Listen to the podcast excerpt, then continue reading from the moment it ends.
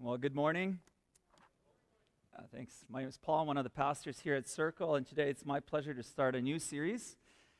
And this series, I believe, whether you're a seasoned churchgoer or you've just been coming for a few times, or maybe somebody just invited you, or maybe you're just checking us out and seeing what's this all about, I believe this series is for you.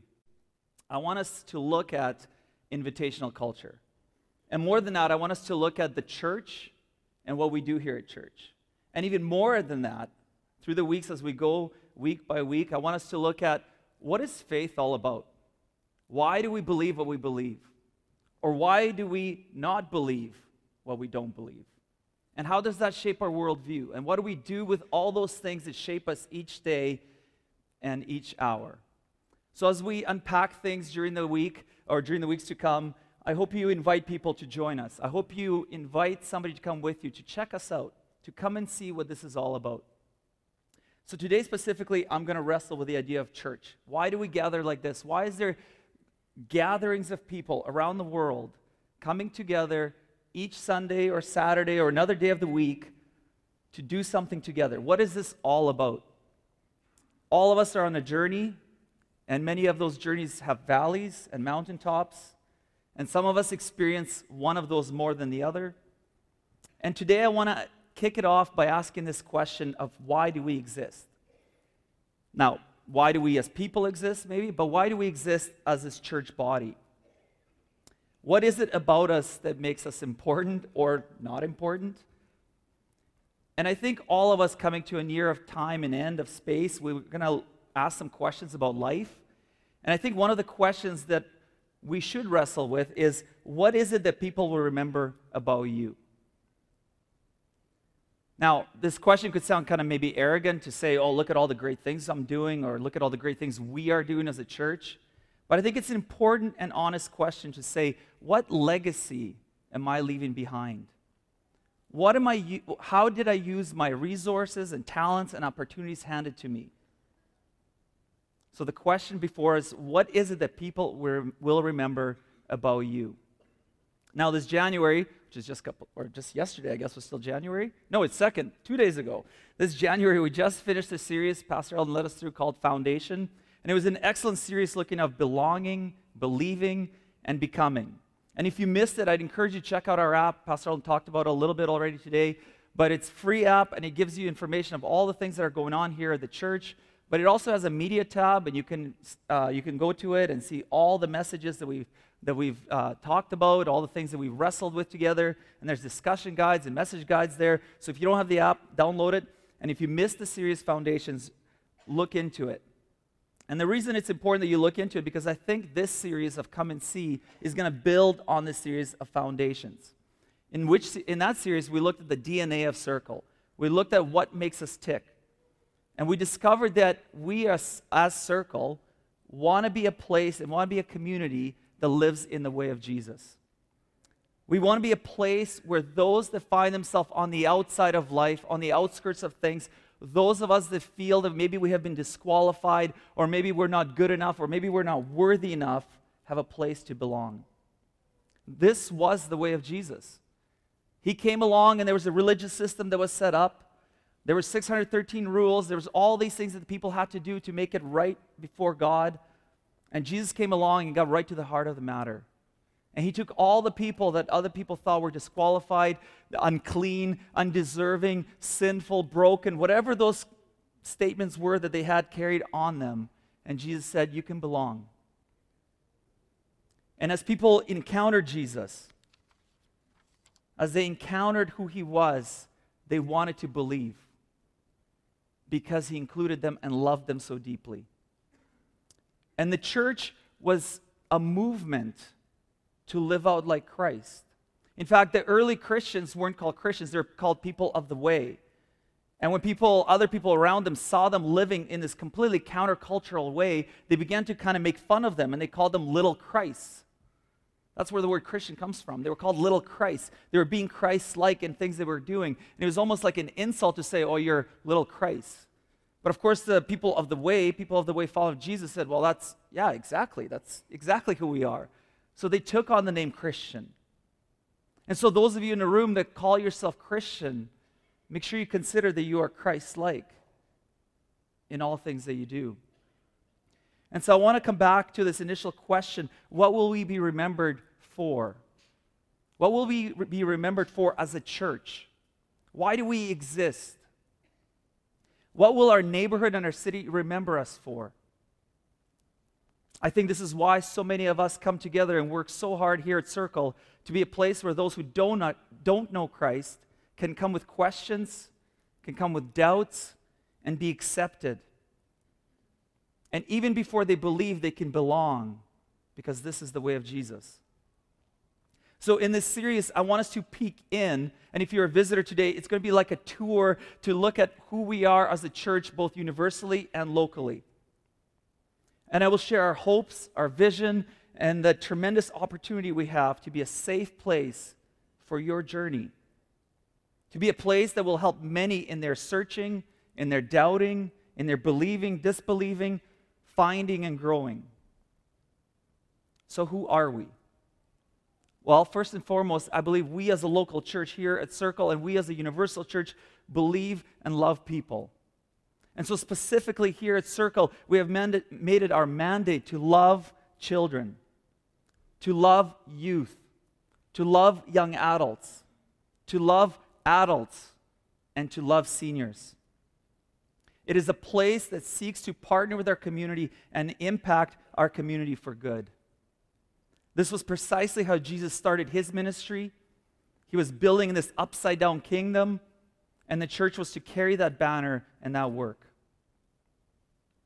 We are passionate about people so much so that even though we are a larger church, we want people to feel connected, to have fun, to build relationships, to be known. And so, because of that, we build circle groups. We build these groups not because it's fun to have another program, because believe you me, another program is just another bu- whole bunch of work. We do it because we believe this is the way of Jesus to have a place and a community where your name will be known because we have a God who says, I know your name. We create circle groups so people would have a place to have fun and to be known and to journey with somebody and to care for somebody. And look, we talked and asked people, those that are already in circle groups, and we just polled them and asked them, what would you say about it? And I'm just going to put a few quotes just for you to hear. This is what people who are part of circle groups have said I can't believe I didn't join sooner. This is one of the most quoted things people say to me. I can't believe I didn't join sooner.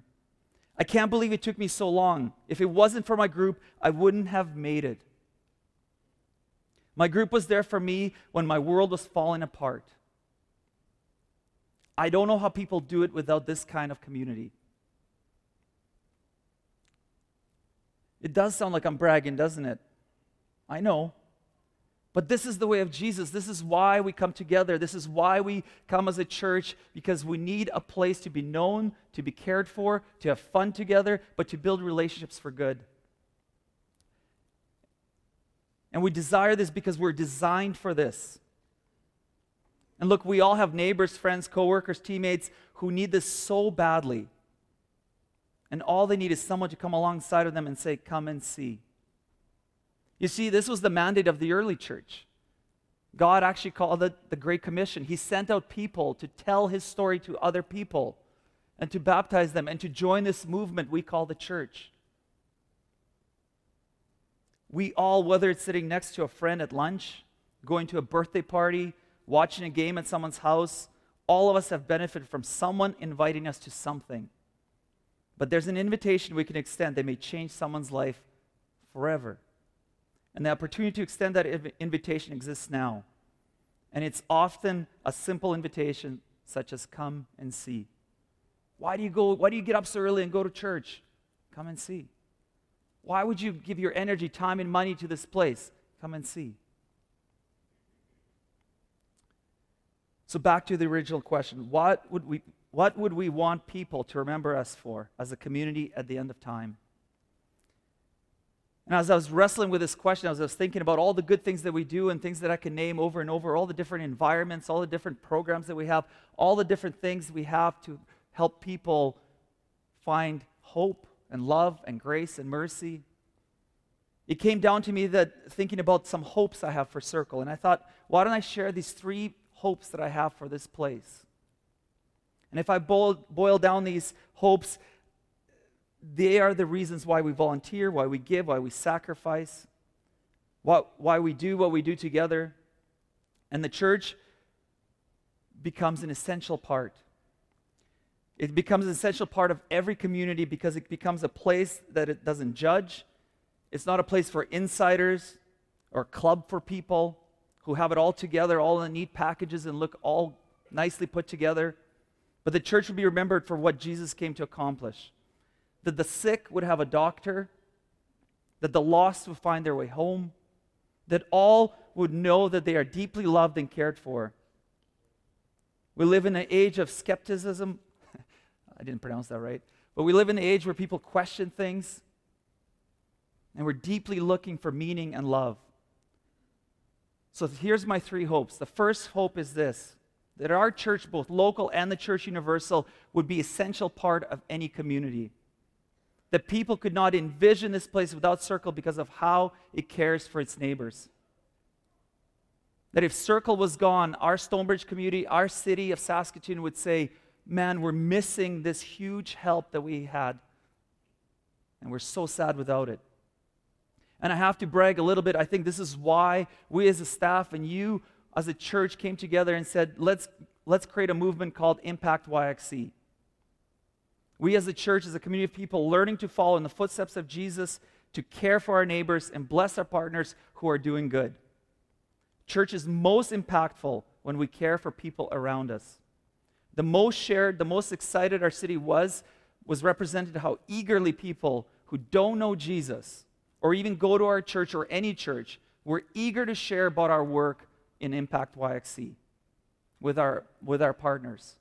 They saw the good that was done and they were excited about it. Friends, this is how the early church began. They fed the poor, they fed the criminals, they provided for those that others considered disqualified. So we cared for people before or any kind of stipulation. We just said, this is a good work. And so because of that, we will care. Look what a prophet Micah said. Now, prophet Micah, his stuff is found in the Old Testament, which is stuff before Jesus. And these are the laws and things and the way God revealed himself to the people of Israel. And he said this, trying to explain to people what God expects of his people. And Micah said it this way He said, He, that is God, has told you, O man, which is you people, he told you people, I guess I can't say you people, right? That's probably not good. So hear me out. God says, He told you, people, what is good. And what does the Lord require of you? But to do justice, to love kindness, and to walk humbly with your God. This is why we impact our partners in our community, because we love justice and kindness and we want to walk humbly in the footsteps of Jesus. It is not for any kind of other benefit. We do this because this is the way of God. And you, as a church, did it. You came together, those of you that call Circle your home, pooled thousands of dollars, supplies, volunteers, and resources to help our partners do justice and kindness in the city. And the cool part is, is that Impact YXE is not a one-time thing. It is part of our movement and it's part of our DNA here at Circle. And on our app, if you go to the Impact YXE banner, you'll find ways you can be, get connected, help out, and do justice in the city. It is a continuous thing that we're a part of. So if you haven't heard this before, make sure you connect and check it out. And if you have questions or you're having a hard time with the app, go to the information desk because we want to be a place that is part of the movement of the way of Jesus. So that is my first hope that the church would be such an essential part of their community, the community would miss us if we were gone. My second hope is this I envision for our community this thing the world where people who are skeptical of what we believe would, love, would look at our community and be amazed at how well we treat each other and, how, and amazed at how well we treat them. That this place would not just be for the insiders or a club to belong to, that this place would be a place of love that in a skeptical time where people are suspicious of so many things, they would look at the church and they would say, Holy cow, look how well they treat other people. And this was the movement of the early church. The early world, the ragtag group of people, saw extraordinary actions and teachings and healings of Jesus. And after witnessing his resurrection, after seeing the event of somebody coming back to life, they began to live as he instructed. And their love for, other, for others collapsed an entire empire. An empire that was hell bent on conquering and using its power to oppress anyone who stood in the way. This small group of people, this small church, with the power of the Holy Spirit, began to care for the rejected, disqualified, the unwanted through the acts of kindness. Love and care transformed the world as we know it. This group of people picked up abandoned children. This is just a historical fact. They would go and pick up abandoned children, babies that were left behind because they were born a girl and not a boy. And they would pick them up and care for them and raise them and give them dignity of life. They stayed in villages when plagues would rip through communities and they would nurse people back to life. They would risk and lose their own life to help the sick. That unusual love got attention of the world once. And it is my hope that it will do it again. It is time for us Christians to take the name, those of us that call ourselves Christians, to take the name of Christian serious and be little Christ. Not by our political leanings, not by our access to power or money, but by our ability to love one another. This should be our reputation, not anything else that is tied or hurled at the church today. You go on the street and ask somebody what they think of the church. Is it this? When people think Christian because of our actions, they should think that's the finest people I have ever met, the most honest, ethical people I know. So when people think of Christians, they may say, I'm not sure if I really want to be one. I don't know if I believe all that stuff. It seems kind of crazy, but I sure want my daughter to marry a Christian guy. Because they know how to love, how to care, how to protect, how to encourage, how to lift up, and how to empower women. Or they may say, I'm not sure if I believe all that Christian stuff because it sounds kind of crazy and somebody came back to life. I don't know if I believe any of that stuff, but man, they sure love people well. And because of that, I'd sure love to hire a Christian because I know he will work hard, he'll be honest, and he will never take advantage of my business. I hope that our community and our church, both local and universal, will be known for how we love people. And because we are caring for people and because we come along and treat each other well, people will say, Come and see. Check this out. And this shouldn't be a surprise to us. This shouldn't catch us off guard because one of the things that Jesus said towards the end of his ministry,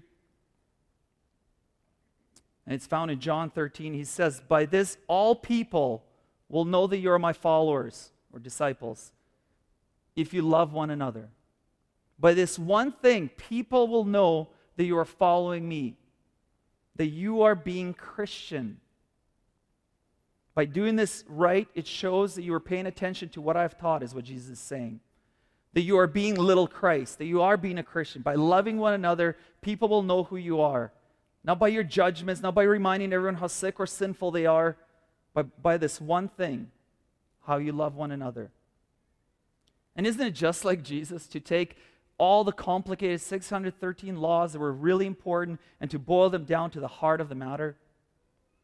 And isn't it just like us to make it so complicated and so much about us? By this one thing, people will know who you are. Let me ask you, what do people know you for? Isn't that our original question? What will people remember you for? And look how easy Jesus makes it by how you love one another. Imagine a world where people are envious about how we talk about each other, about how we treat each other, about how we treat our communities, so much so that they want to join regardless if they even believe because they want to belong. They want to be part of something where they're treated so well and are amazed that they could be included and treated with kindness, respect, and justice. This changed the world once, and I believe it can do it again. It is my hope and my dream that Circle becomes this, this, revolutionary and continues to be this revolutionary force of love and hope and support in the world again. And my third hope is this I envision, I envision the world where people want the message of Jesus to be true before they even believe that it is true. Let me repeat that. I envision the world where people want the message of Jesus to be true before they even believe it is true. The world where the gospel, by the way, that fancy word that we use, gospel, literally means good news of Jesus, is so clear that it is so clear that it is compelling as it actually is. When we tell people that we're going to share the gospel, we often forget and use words because we use them all the time and say, well, it's the good news. But unless it's actually good news to the person who hears it, then it's not good news. And when the message is clear, when the message of Jesus is clear that it's about justice, mercy, forgiveness, grace, love, peace, hope, and I could keep going, who wouldn't want to be part of that movement? I mean, aside from parsing each one of these words, let's look at it practically. Who doesn't want justice when they have been treated unjustly? Who doesn't want that? Who wouldn't want that to be their good news if they were mistreated, to be offered justice? Who doesn't want to know that there's a God who loves you, even in the darkest moments of your soul, that there's a love for you?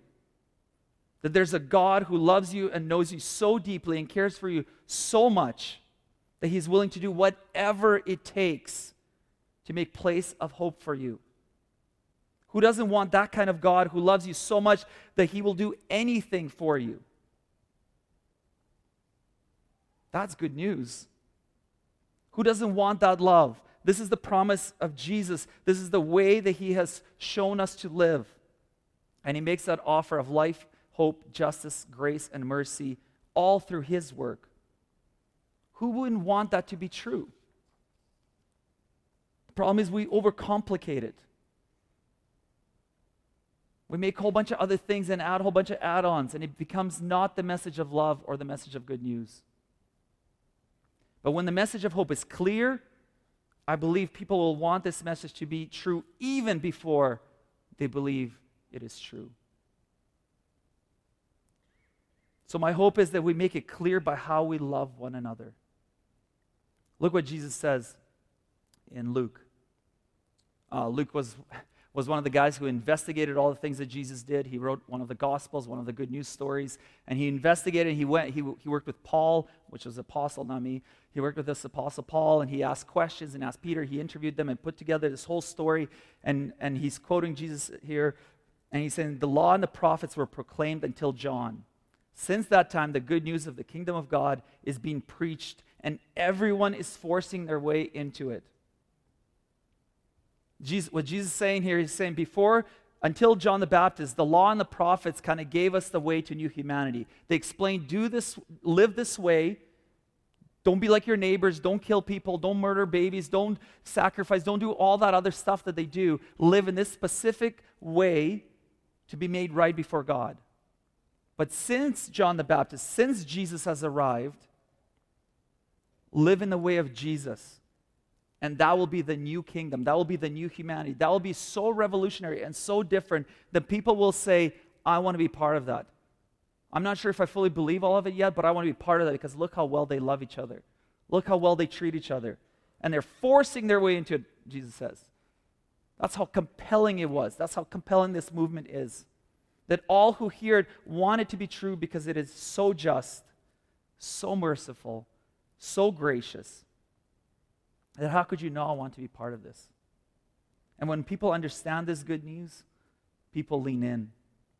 And this is my hope for Circle. This is my hope for the local church. And it's my hope for the universal church. And it's my hope for our city. I want the good news of Jesus to be so clear and the hope and invitation so loud that this place is good for you and just and merciful and caring. These are my hopes. This is what I want us to be remembered by by the end of time. That we all leaned in together and offered justice, mercy, and we walk humbly and we love others well. So, why do I tell you all of this stuff? Where is this going? The one thing I know about our city and our people and our people and our communities is that we're all very, very busy. I know we are. It's like it's like the drug of choice. Every time we ask somebody how they're doing, oh, we're busy. I do it too. This is I'm not judging you. I do it too. Oh, I'm so busy. So many of us are so stretched that we hear all this, and uh, like today, we might hear all this exciting stuff about Jesus. We come together, and we may be even on board, and we may even say amen, and we may be super excited about it, but we'll look at our schedule and say, Oh, I'm so busy. It's really great that you professional Christians are doing that. That's not the church. The church is all of us.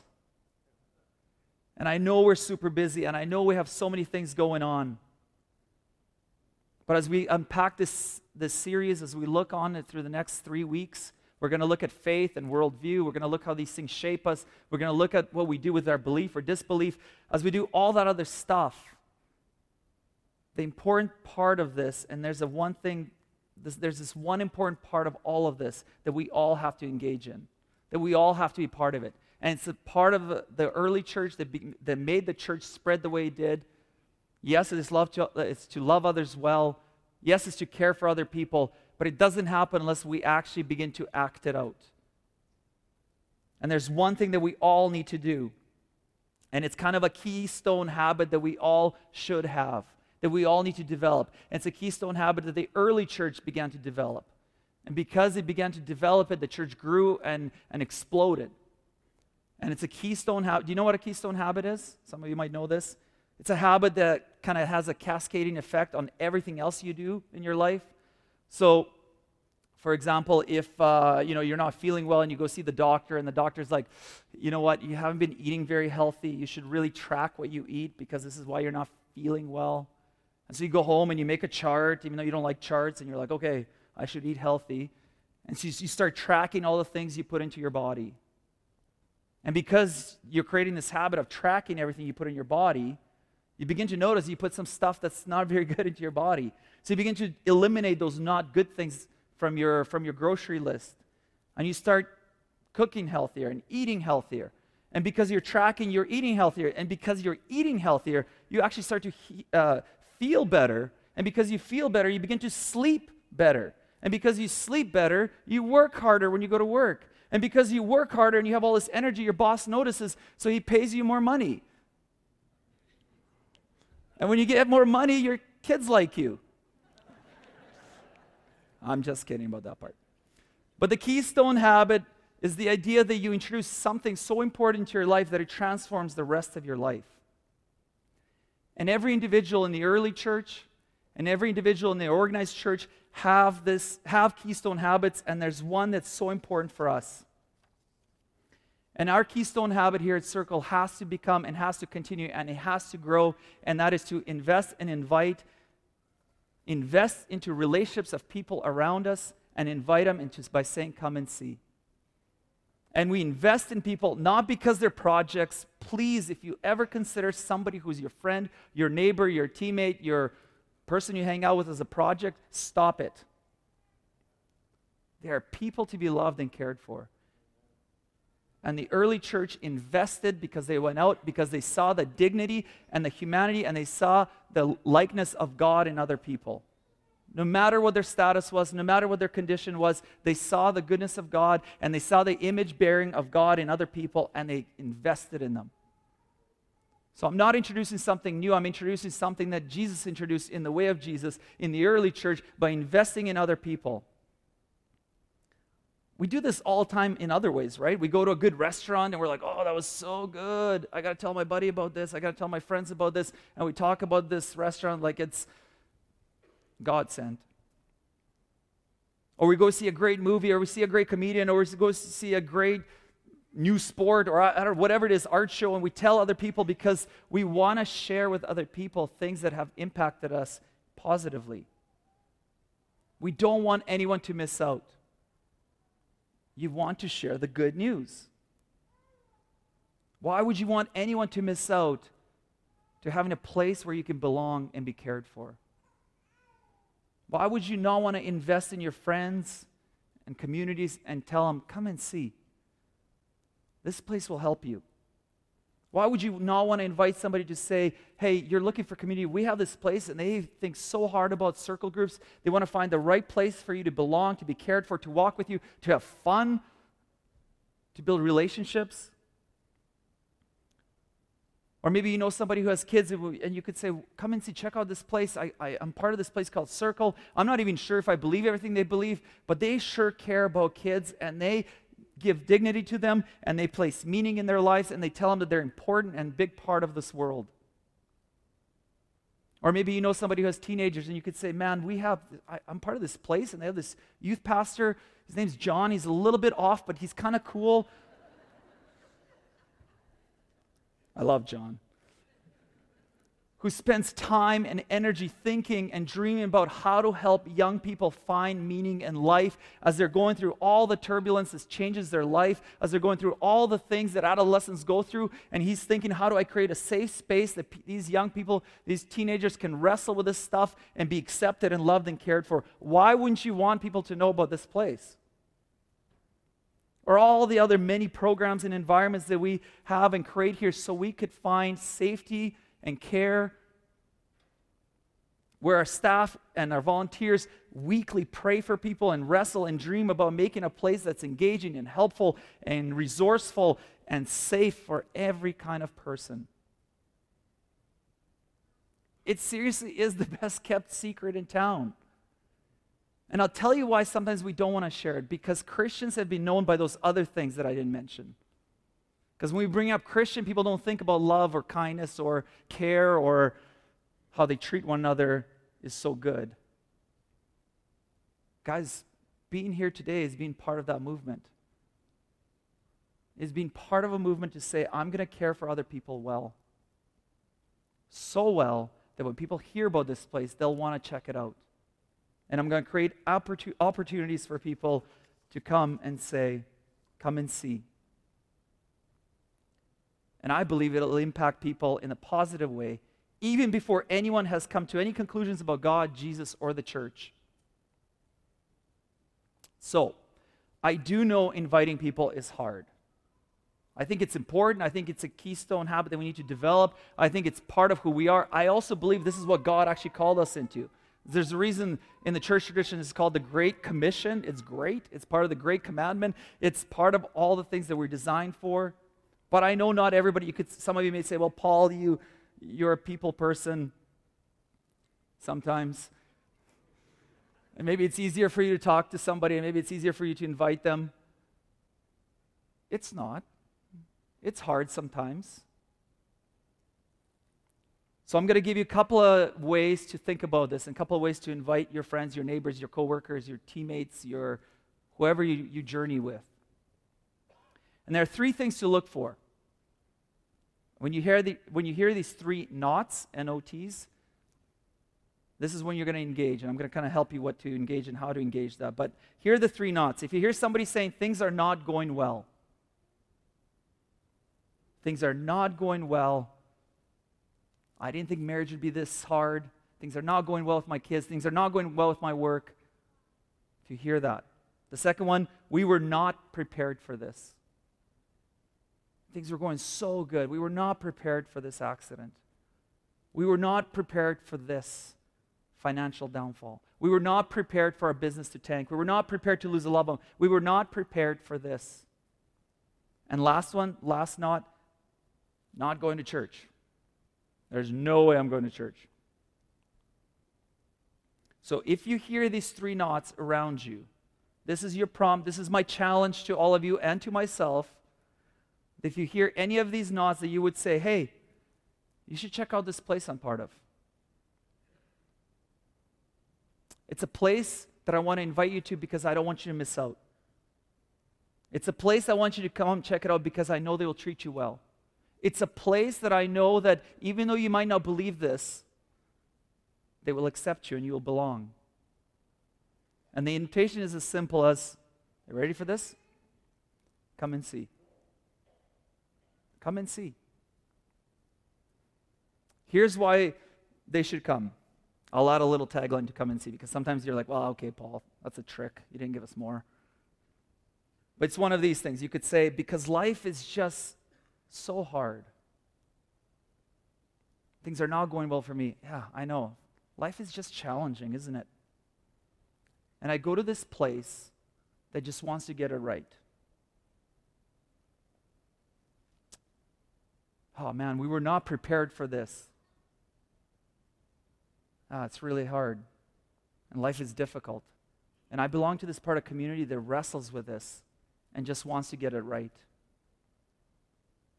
Because marriage is hard, school is hard, parenting is hard, singleness is hard. It's all so complica- complicated. And we just want to get it right. Because who doesn't want to get it right? Like, who's out there going, oh, I don't want to get anything right in life? I'm just going to create chaos. We all want to get it right. So as you as you invest in people, as you partner with people, as you connect with people, and you hear those three knots, would you join the challenge and say, "Come check this place out"? Because life is difficult, but they just want to get it right. We want to be good stewards of this amazing opportunity we have to help our neighbors, to be a place in the city that would miss us if we were gone, to a place where we're going to journey together, be part of a movement that focuses on love and justice and grace and mercy and forgiveness. Man, we lack. I shouldn't say we. But it's easy to look, turn the TV on or internet and see how little forgiveness there is today. How much pointing of the finger there is. How much everybody's talking past each other. And life is complicated like that. And we just want to get it right. So be part of the change, be part of the movement. Invite somebody this week to come check this place out. This is my call to action. This is my challenge to you to invite someone to come and see. So, would you invest, invite, and sit with them when they come? Don't invite somebody and pretend you don't know them. It's not good. Because when you invite somebody, and even if they don't believe what we believe yet or what you believe yet, and they and they're here and they hear the Bible or they hear something for the first time, you begin to see what they're learning through their eyes. And your value system begins to change and your language begins to change because now, if this doesn't make sense, if it's not clear, if it's not inviting, if it's not just or merciful or gracious or forgiving, you're going to be upset. Right? Your value system changes when you begin to invest in inviting people because you begin to see everything through their eyes. I mean, those of us that grew up in the church, things become secondhand. Oh, I, I know the gospel. I know what that means. I know when to raise my hand. I know when not to. I know when to stand up or not to stand up. We, we make it all complicated about all these other things that we do that are not heart issues.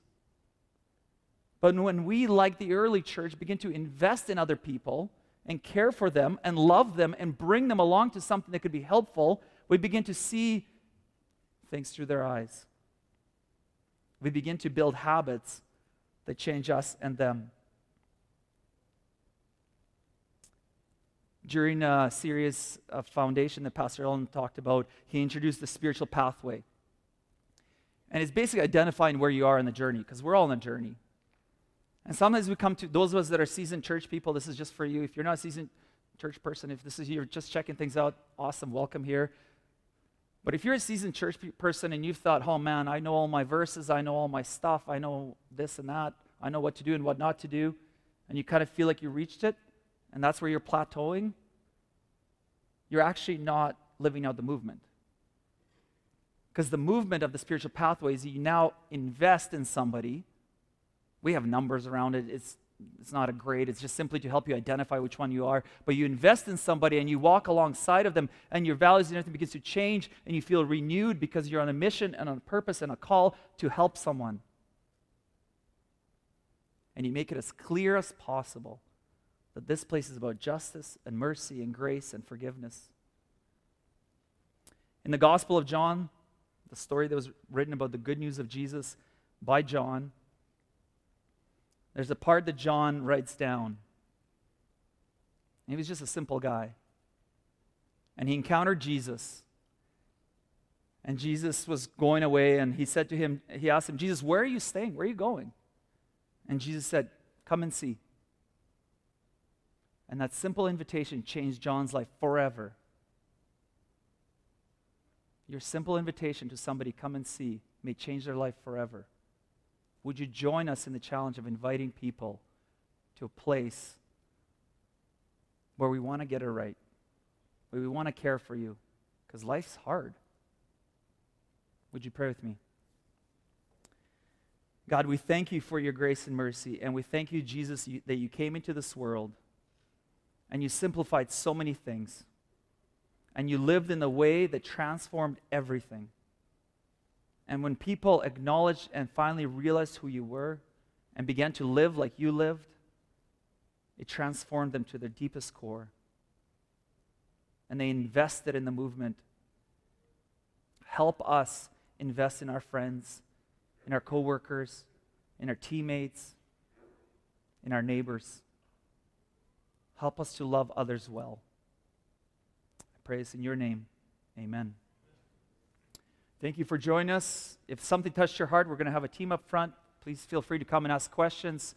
Join us next Sunday as we continue the series of Come and See. Go in peace.